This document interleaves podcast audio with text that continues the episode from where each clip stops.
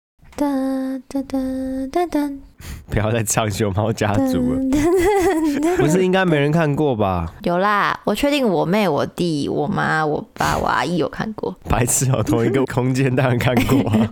因为你家有 DVD 吼， 对我家有录影带，不是 DVD，它是哦厚厚一片的那个，要插进红色车车才能播。说不定刚刚听到那个佳琪在唱歌，就已经满脑子的画面了。它可以在水里面喝咖啡哦。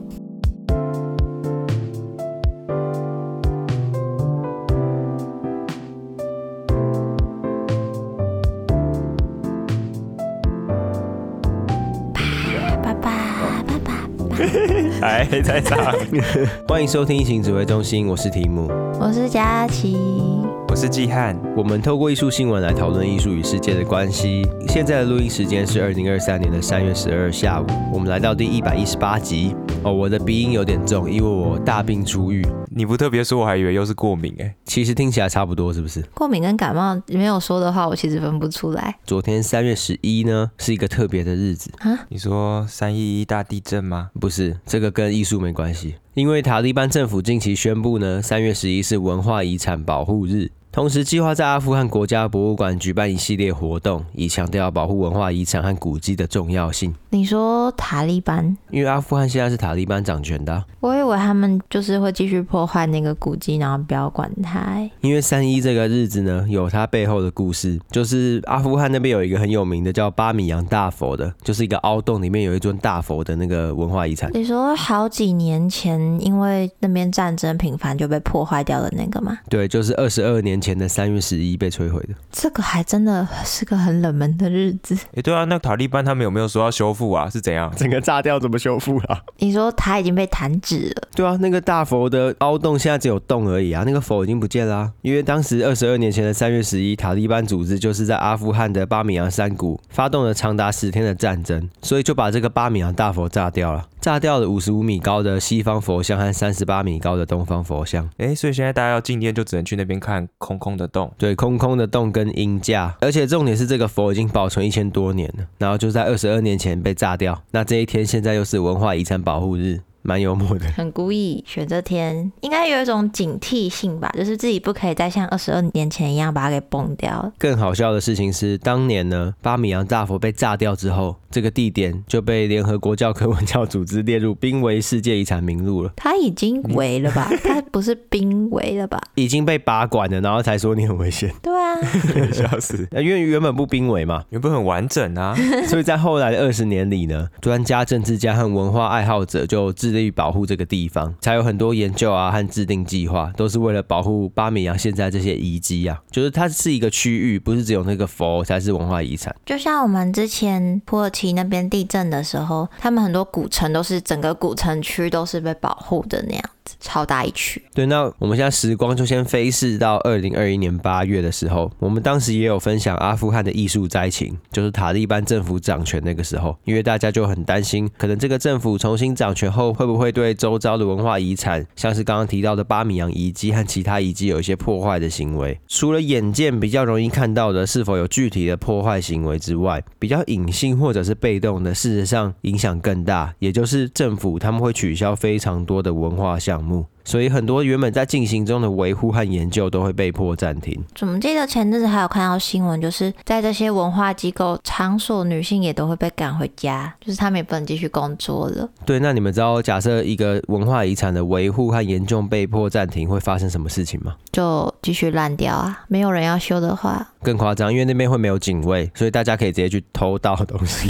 比较搞笑的就是塔利班政府，他们从来没有回应过三月十一的巴米扬大佛破坏事件，可是又把今天设立成文化遗产保护日，就真的很幽默了。啊不知道到底想干嘛、欸。所以像刚刚提到的，很多非法的挖掘或者是计划外的一些新建设，就在文化遗产周围附近一直冒出来。就假设今天这边没有人管理，旁边就会盖房子啊，或者是挖道路。哇，那样子整个景观就改变了欸、完全没有那个文化遗产的感觉了。对，所以第一线的维护部门被缩编之后呢，他们还是很想保护这些遗迹的，因为会在这种地方工作的人，就是对这个地方有爱嘛。嗯的确，唉，对，可是上面又不给钱，所以处处就碰壁。那这些第一线的部门呢， 甚至直接对国际媒体说，如果西方愿意给我们预算，塔利班他们也会说 OK 去工作吧，他们不会干涉我们的工作，所以我们反而希望政府不要过来管，因为他们没有资源也没有知识， 我倒是怕西方给他们钱，然后塔利班就把他们钱拿走了。好像不会，因为塔利班就是不管他们。哦，也不会去抢他们钱，那这样好多了。因为阿富汗的政府，他们主要预算都是在粮食分发跟一些基础建设上，文化产业是真的就是摆烂，所以他们没有时间管这些事情。对啊，其他的都顾不了了。文化产业其实算金字塔比较尖尖的东西。对，所以我们这样子换个方向想，等于说，诶，假设今天西方愿意援助，或者是联合国教科文组织能够帮忙，不是事情就圆满了吗？对啊，应该蛮乐见这样子的事情发生吧？可是其实不行，哦，只是阿富汗也不会干涉，那为什么会不行？因为 联合国教科文组织隶属于联合国下面，那联合国跟阿富汗的关系好吗？不好，所以在一堆有的没有的规范下面呢，联合国教科文组织他们只能进行人道主义援助，但是不能向政府提供资产或技术资源，啊，如果那个他们维护的部门是独立于政府之外呢，就变成民间机构？不可！能啊！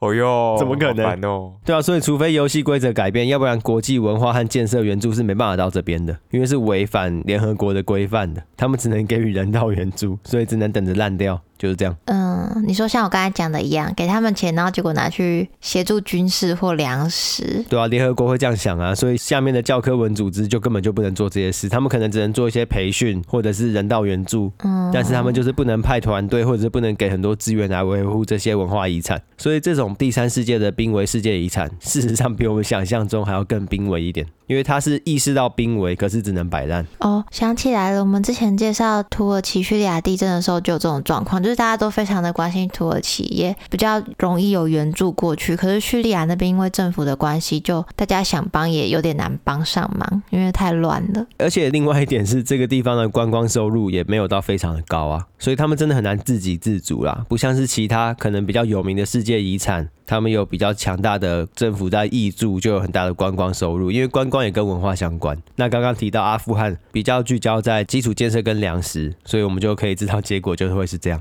对啊，像是日本最近有个很著名的文化遗产——合掌村。河长村是房子都像三角形那个吗？对对对，毛它毛的屋顶的非常的斜。那、为什么河长村叫河长村呢、因为屋顶啊，对啊，因为屋顶大家说很像你双手合十的样子。然后还有另外一个特色，是因为它的房屋结构完全都是用茅草跟木头组成的。他们强调说一根钉子都没用，所以需要大家齐心协力一起。合力建造。不过我看到这个合掌村，它成立的过程其实蛮励志的，因为原本是面临一个很大的危机，是这个地区呢要被用作水坝开发。然后开始他们就发现邻居的房子怎么就被买走了，就一个个不见，他们才意识到不对劲。哦，整个土地要变更 了，对，然后就有一群人发起一系列的抗争，河长运动。这你可以自己帮它命名。 然后这个抗争也有争取到一些媒体的报道，他们还有立相关的保护法，所以算是蛮有强制力的。主要是让大家发现，原来日本有这样子的传统文化，凝聚了各地日本人对于这个合掌造文化的保存意识。所以最后就不仅顺利的让这个水坝开发改地方，然后还把其他散落在各个地区的这个合掌造房屋聚集起来维护。哦，所以才有今天的河长村。对，河长村过去度过了开发案的危机，现在又面临一个什么问题？因为他们当初为了要保护这些房子，所以就立了很严格的规矩，是说，诶，我们的屋子都不能转让，也不能租借，也不能破坏，所以变成说这些屋子的保存呢，都只能靠着他们的子子孙孙或是邻居互相帮忙。那当然有很多年轻人会外移，或是这边的人口就开始老化，所以没有人维护了。人这样真的会越来越少哎、对，所以最近的新闻是说，他们决定要开放给外地的人移居进来。你说河长村要变 Airbnb 哦？应该是规矩比较严格的 Airbnb，就是他们会说，哎，优先要给附近周遭的居民，不是他们这个村的。如果真的都没人申请，才可以给更外界的。主要是要维护那个吧，因为刚刚季汉说要大家齐心协力才可以维护它，所以人越来越少，就没有人可以帮那个屋顶换茅草了。对啊，而且刚好他们隔壁也有一个类似的村落，也是世界文化遗产，然后都是这些房屋，他们是更久之前也是有开放给外地的人进来，然后那个结果其实是蛮好的。当有外地的年轻人进来之后，原本在这里的居民可能也会，他们说是归于回乡啦，会让这边的维护可以更加的完善。只是为什么会有人想要过去啊？喜欢那个文化的人，或是在其他地方可能没有找到方向或工作，他有想要在这个特别地方体验文化吧。哦，而且里面应该会有一些佛光光的一些东东。整个村都很观光啊。所以其实不同的世界文化遗产，它面临的问题完全不一样。欸诶，像刚刚阿富汗的巴米扬大佛，它很单纯，就是政府顾不着，同时也没有资源，然后其他人的资源也进不来。那像河长村就是很严重的人口外流，尤其它又不是大型的公共建筑，而是生活起居的整个区域都是文化遗产，它就和人口高度相关。对啊，不像是其他的遗迹，都是像是古迹保存啊，这个是特别跟居民比较有关的。所以假设这种古城没有居民，是不是其实比较好处理，比较单纯？ 对啊，就像刚刚季汉那个是希望可以有外地的人进来帮忙一起维护。如果里面不是住人呢，他们就请外地的绵羊过来一起维护。里面不是住人， 是住什么？里面没有住人，里面的人都再见了，在好久好久以前祖灵们。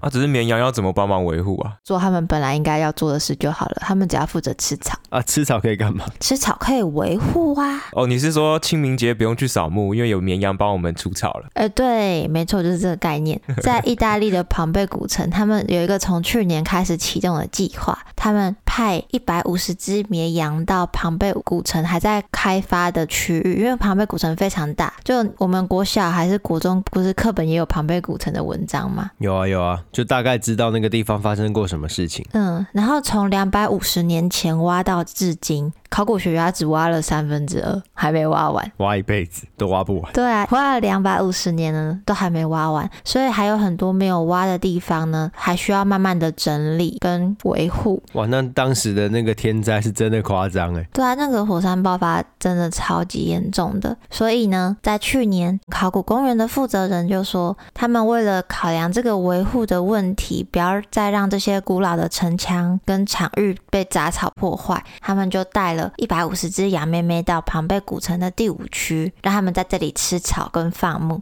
这听起来超级 win win 哎，没错，它不但可以维持美观，还可以省钱。好扯哦。只是会有羊大便的，我刚刚也是这样想。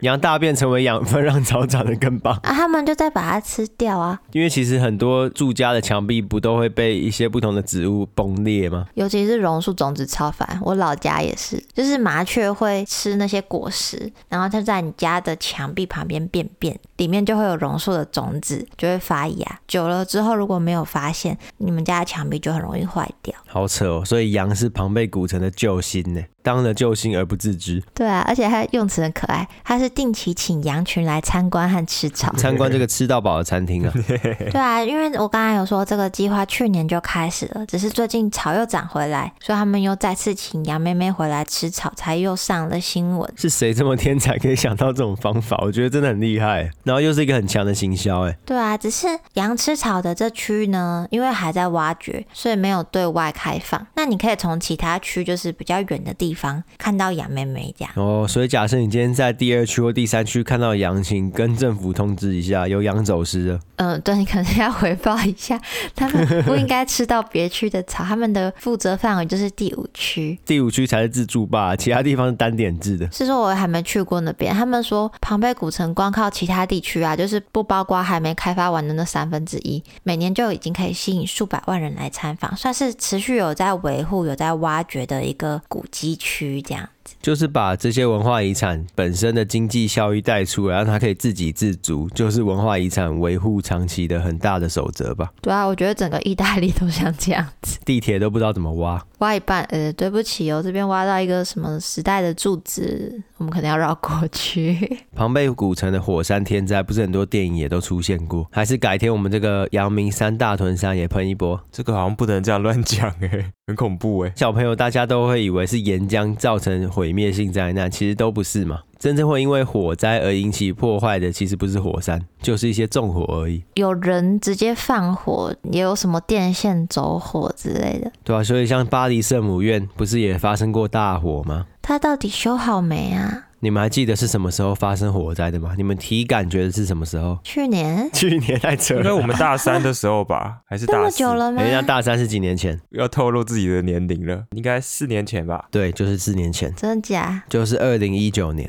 不过巴黎圣母院那么多人关注，应该蛮多资源可以投入吧？对，因为近期法国政府对外宣布，巴黎圣母院会在二零二四年年底重新对外开放。他们原本是希望赶在二零二四年夏天的巴黎奥运啊，只是赶不上，烧毁的区域比想象中还要大， 哎，赶不上很亏哎、他们也想要啊，不然怎么样加派人手？这个有时候也是加速加速不了的。能修的人就那些，对，不过他们的工人真的蛮多的啦，是超级超级多的那种。可是是真的蛮希望可以赶上的啊。虽然巴黎可能不差圣母院，还有很多地方可以观光就是 了。哪有啊？马克宏说这是他们全国人民的大教堂哎、他们就是差这个圣母院呢、啊。不然就怎么样？奥运延 期啊？不要再演了，主哦，你们猜整个重建计划大概要花多少钱？好几亿跑不掉吧？好几亿台币吗？还是好几亿美金？ 来个十亿美金好了，十亿美金啊！嘉欣，你出多少？我我出不起啊，怎么会是不我是啊，出？不是啊，你出 啊！我说你喊个价，哦哦，我喊个价、哦，一百亿台币。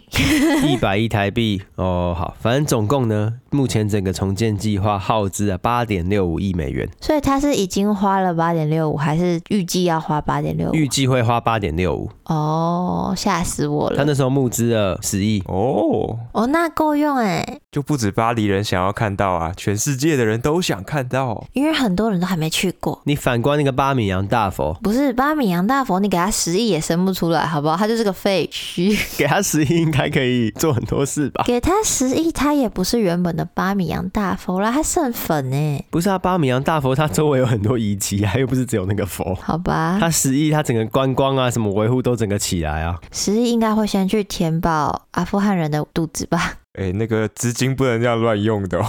重点是，虽然有很多钱，但过程实在是跌跌撞撞，发生了非常多荒谬的事情，在整个重建计划。你说，包括我们之前介绍过的投影圣母院，哦，对，佳琪讲的是最知名的嘛，就是他们想要把圣母院的外观和内装现代化，变得更酷，结果就是大众反对。对啊，我要经典，我捐你们这么多钱，对，可是最后结果他们是不顾大众反对哦，酷就还是会做一些重新的设计，例如说建筑物的尖顶会重新设计，还有室内的艺术作品也都会重新采购二十跟二十一世纪的艺术作品，因为它空间可以比较多，容纳更多游客是主要考量。大家对二十二十一世纪的艺术作品放在这边可能没有什么概念。巴黎圣母院是一一六三年开工的啦，所以大概就知道这个时代差距有多少。一一六三不是一六三三哦，一一对啊，它是一三四五年竣工啦，所以保守估计艺术作品放到里面也是差了八百年的。的确这样想象起来会有点格格不入啦。但是我觉得已经比那个投影好多了。啊，投影好像没有了，目前是没有。真是太好了呢！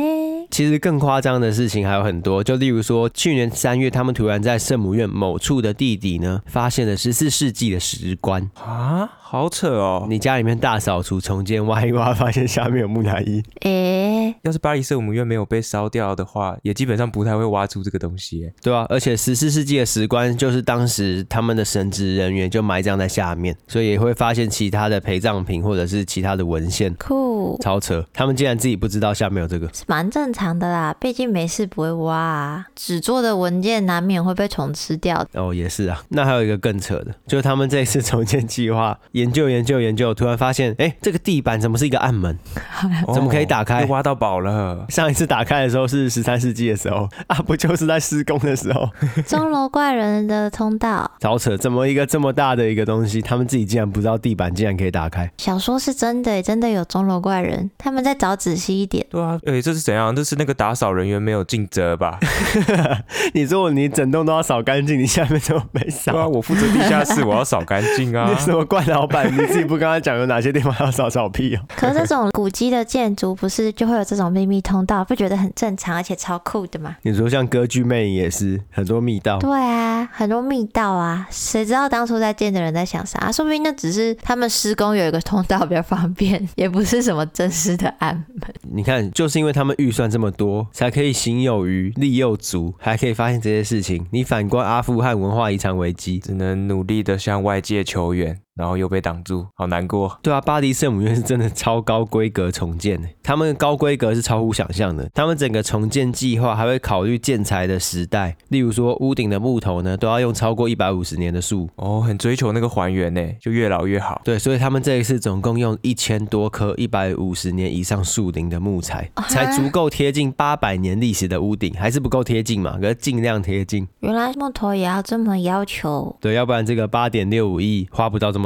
也是啦。阿富汗那个真的是各种问题加起来，所以就变成那样了。这种重建重建挖一挖，突然挖到宝，是好事还是坏事？以巴黎圣母院来说是好事吧，等于又多了一些文物可以展示啊。对公投来说可能是坏事啊。因为它的工程必须暂停啦，重建重建重建，突然要派一批考古学家过来做研究，就只好停工。这个意大利最熟了。对吧、还有我们其实也蛮熟的啦，就是现在台南正在做台铁地下化，然后也是不停的挖到文化遗产，看来我们的台南也可以跟意大利媲美了。。毕竟是台南，媲美是有点夸张了呃，好了，可以向他们看齐了，因为他们从二零一七年开工以来，已经挖到十九处的文化遗产，不简单哎、台湾这么小一个，对吧、那时候新闻报很大，欸就是他们挖到距今两千年前的圣宫女中遗址，就是有许多的贝种啊、石器跟陶器。啊，两千年前有圣宫女中哦，没有啦，地点吧？对对对，是他挖到的那个地点在圣宫女中旁边，我想说太扯了吧？我一开始看到也是这样以为，然后才发现哦，他只是因为发现遗址的时候会用那个旁边的地区来命名，然后可能是真正有考古学家分析完之后才会给它正确的名字上去。它、目前叫做圣宫女中遗址，哦，所以圣宫女中遗址刮胡暂定，可以这样说。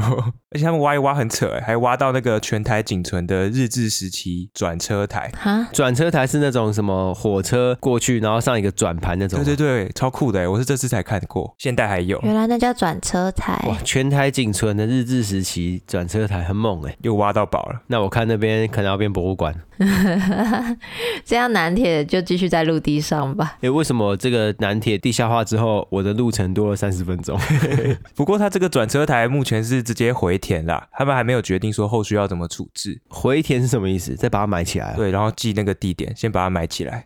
有人说怕它氧化吗？对，好酷哦！或是其他的处理方式，就是会把它移置，把这些文物呢都先切割下来，放到他们的铁路局仓库里面。这真的就是另外一门专业。铁路局要满的啦。对啊，一个仓库放满了，就再放到另外一个仓库。不过我觉得这些资讯其实有点不太透明，所以有许多专家学者也有在担心，说会不会在施工的时候遭到损害啊，或是说这个厂商会不会有发现文物，但是不想要延期，所以就知情不报的状况发生。就直接车过去这样。对，或是就直接掩埋回去，说不定那个其实是对台湾人很重要的遗产，需要好好的展示。啊，政府有回应吗？政府的说法是，目前只要挖到任何类似遗址的东西，就一定会马上停工，都是照着文化资产保存法来执行，也是啊，他要不然他们要回什么？哎、对，我们会路过去。也不可能啊。不过有一名立委，他在三月初的时候也有咨询文化部长，就说他能不能尽到他的监督的责任，同时也要求台南市政府公开这些文物的现况，还有后续的处置方式。 啊，他们这种咨询也就问一问啊，官员也就回一回嘛。对啊，就一直没回应。但是这种文化保存的事情又很急迫，所以呢，现在立委啊，还有一群相关的专业人士，他们在明天早上就要直接到施工现场，还有那个仓库去 看这些文物的状况怎么样子。好及时哦，哇，我们的节目这么的热血哦，超及时！欸明天早上所以大家听到的时候就是前天早上，哎，没错， 我期待他们会公开这些资讯啦。也很好理解嘛。就假设政府开发案有它的日程在压，然后现在不同的不管是环境、文化领域进来，观点都完全不一样，在乎的事情也都不同，就要好好沟通才行。像台南发现这个转车台超大、怎么放真的感觉无言。所以他们才先回填啊，对啊，然后之后看有没有机会可以直接盖个地方展出啦。不过像台南这种，因为要地下化挖一挖，又要一直暂停开始考古的，在埃及感觉就不太会遇到这种事情。你说三百六十五天都在开挖哦？对啊，而且他们就是专门为了挖古迹而挖，所以也不用挖一挖暂停。哦，那个目的不一样哦。在上礼拜啊，他们的不断挖挖挖的行动，又挖到了一个小小的人面狮身像，它的大小跟那个 IKEA 的莎莎差不多大而已。所以比较像人面狗身，呃， 小心延上哦。哎、人面狮我身说尺像，寸，哦，好不，是啊，原本大小的人面狮身像，照你这样说，它应该会变成什么人面巨狮像之类的吧？ 哦，也是啦。什么时候人面狮身像的狮身是跟真实的狮子一样大才算啊？ 哦，对哦，然后专家就根据这尊人面狮身像它的皇家面部特征，然后还有这个带有酒窝的温柔微笑，我觉得超酷的。到底怎么看得出来他笑的温不温柔？莫名其妙这。可能是专业的地方吧。他们就推测呢，这个是罗马时代留下来的雕塑，那可能是当时的罗马皇帝克劳迪一世。我觉得这个比关多音还强。没有哦，他们可以有辅助啊。你说他们有 Face ID 对啊，哦？对啊，对啊，然后人脸辨识啊，如果有很多文物在描绘这个国王的长相，有可能可以辅助啊，我瞎猜的。那我觉得季汉猜的应该差不多，因为关于这位罗马皇帝的技术呢，还有写到说，因为他有身体残疾，他当初是完全没有被重用的，算是意外上任的皇帝。这些东西会被描述下来，所以一定也有跟脸部相关的记录，所以才可能推断他是克劳迪一世。可是我看这个照片，我是觉得没什么酒窝感啊。有啊，他的脸颊那边 ，有我是要放很大，是不是？可能要跟别支比吧。我是觉得拿刷子的那个人应该有酒窝啦，只是那个人平时声响有没有我不确定。那他们除了有挖到这个人面狮身像之外，他们在附近还有挖到罗马时代的石板。那他就作弊啊， 哦白痴哦！前面讲那么多，明明就抄答案。没有，诶，是分开的好吗？有点远就是了。是说那个时代的东西，但他们是根据那个人面狮身像的脸来判断，那石板是另外这样子。我以为石板上面写说，旁边这个呢就是克劳迪乌斯，他有微笑的酒窝哦。完全没有自己诠释的机会。好烦哦，微笑酒窝超烦。 你说的埃及近期那个吉萨金字塔也有新发现呢、他们没有进去哦，他们用辐射线照进去，然后还有像是那种胃镜的东西，然后就发现一个九米长的通道，超强。我记得几年前还是会派小机器人，现在原来进阶到连机器人都不用进去了吗？它是从那个金字塔石块的那个缝里面钻进去看，我觉得用听的好难想象，好扯。而且他们已经看了八年了。可他们就是一直在做这件事，而且是从大学，你可能进去那个大学，你整个大学四年、研究所三年、博士读个五年好了，你都在处理那个洞。对啊，中期医生可能就是研究一个标的物啊。对啊，像我刚刚介绍到那个人面狮身像的团队，就是附近埃及那边的大学一个团队在负责的。然后像我刚刚讲的那个金字塔，他们发现那个九米的通道，可能是通往法老古夫的墓室，欸就是他真正埋葬的地方。哦，那真的是很重大的发现诶。不过因为金字塔它也不太好随便开挖，的确不透过这种特别的技术是很难发现的。对，不过好像最新的消息是说，他们再看一看，里面好像又有点空空的，所以也不确定到底是不是。哦，所以有可能是看错、哦。对啊，他们可能原本以为会有很多东西，或者是还看得不够深，这可能要再等几年吧。而且很神奇的地方是，这个通道其实就在入口正面的上方，嘿只是大家都不知道。因为被石头关起来了嘛，对，好扯哦，远在天边，近在眼前他。们现在就算用 S 光找到了，也还不能进去耶。感觉如果不小心打开，又有什么东西会坏掉，什么之类的都要很小心。他们不小心打开那个《神鬼传奇》，什么李连杰什么，他们出来啊，所以是蛇蝎大帝出来吗？他们看到一些圣甲虫爬出来，其实那个蛮那就恶不的。好了。可是那三部曲我觉得蛮好看的。神鬼系列的烂伤。呃，以上这一集呢，就是分享当周近期的一些文化遗产相关的新闻。哎、有些真的很想去看看的，感觉就真的很震撼。我是去过巴黎圣母院呐、可是我没有去过什么巴米扬大佛啊、合掌村什么的。我也没看过杨妹妹古城跟金字塔，有啊，我们的朋友不是有去过埃及，听说真的超酷的，但蛮辛苦的。他们说什么喝水喝超多，对啊，要一直狂灌水，很热、很晒什么的。如果有去过的人，也可以在私讯跟我们分享，我蛮喜欢听的。对，那假设你就是住在合掌村，你也可以跟我们说一下。啊，如果你是圣宫女中的学生，也可以说一下。 哎，那个比较近啊，我们可以去看那个。呃，那是应该今天介绍最近的一个。你说我们明天早上直接过去现场，公听会是不是？可以选个假日吧，不然跟那边的学生人挤人也不太好。可以不要这么认真的回应执行上的难处吗？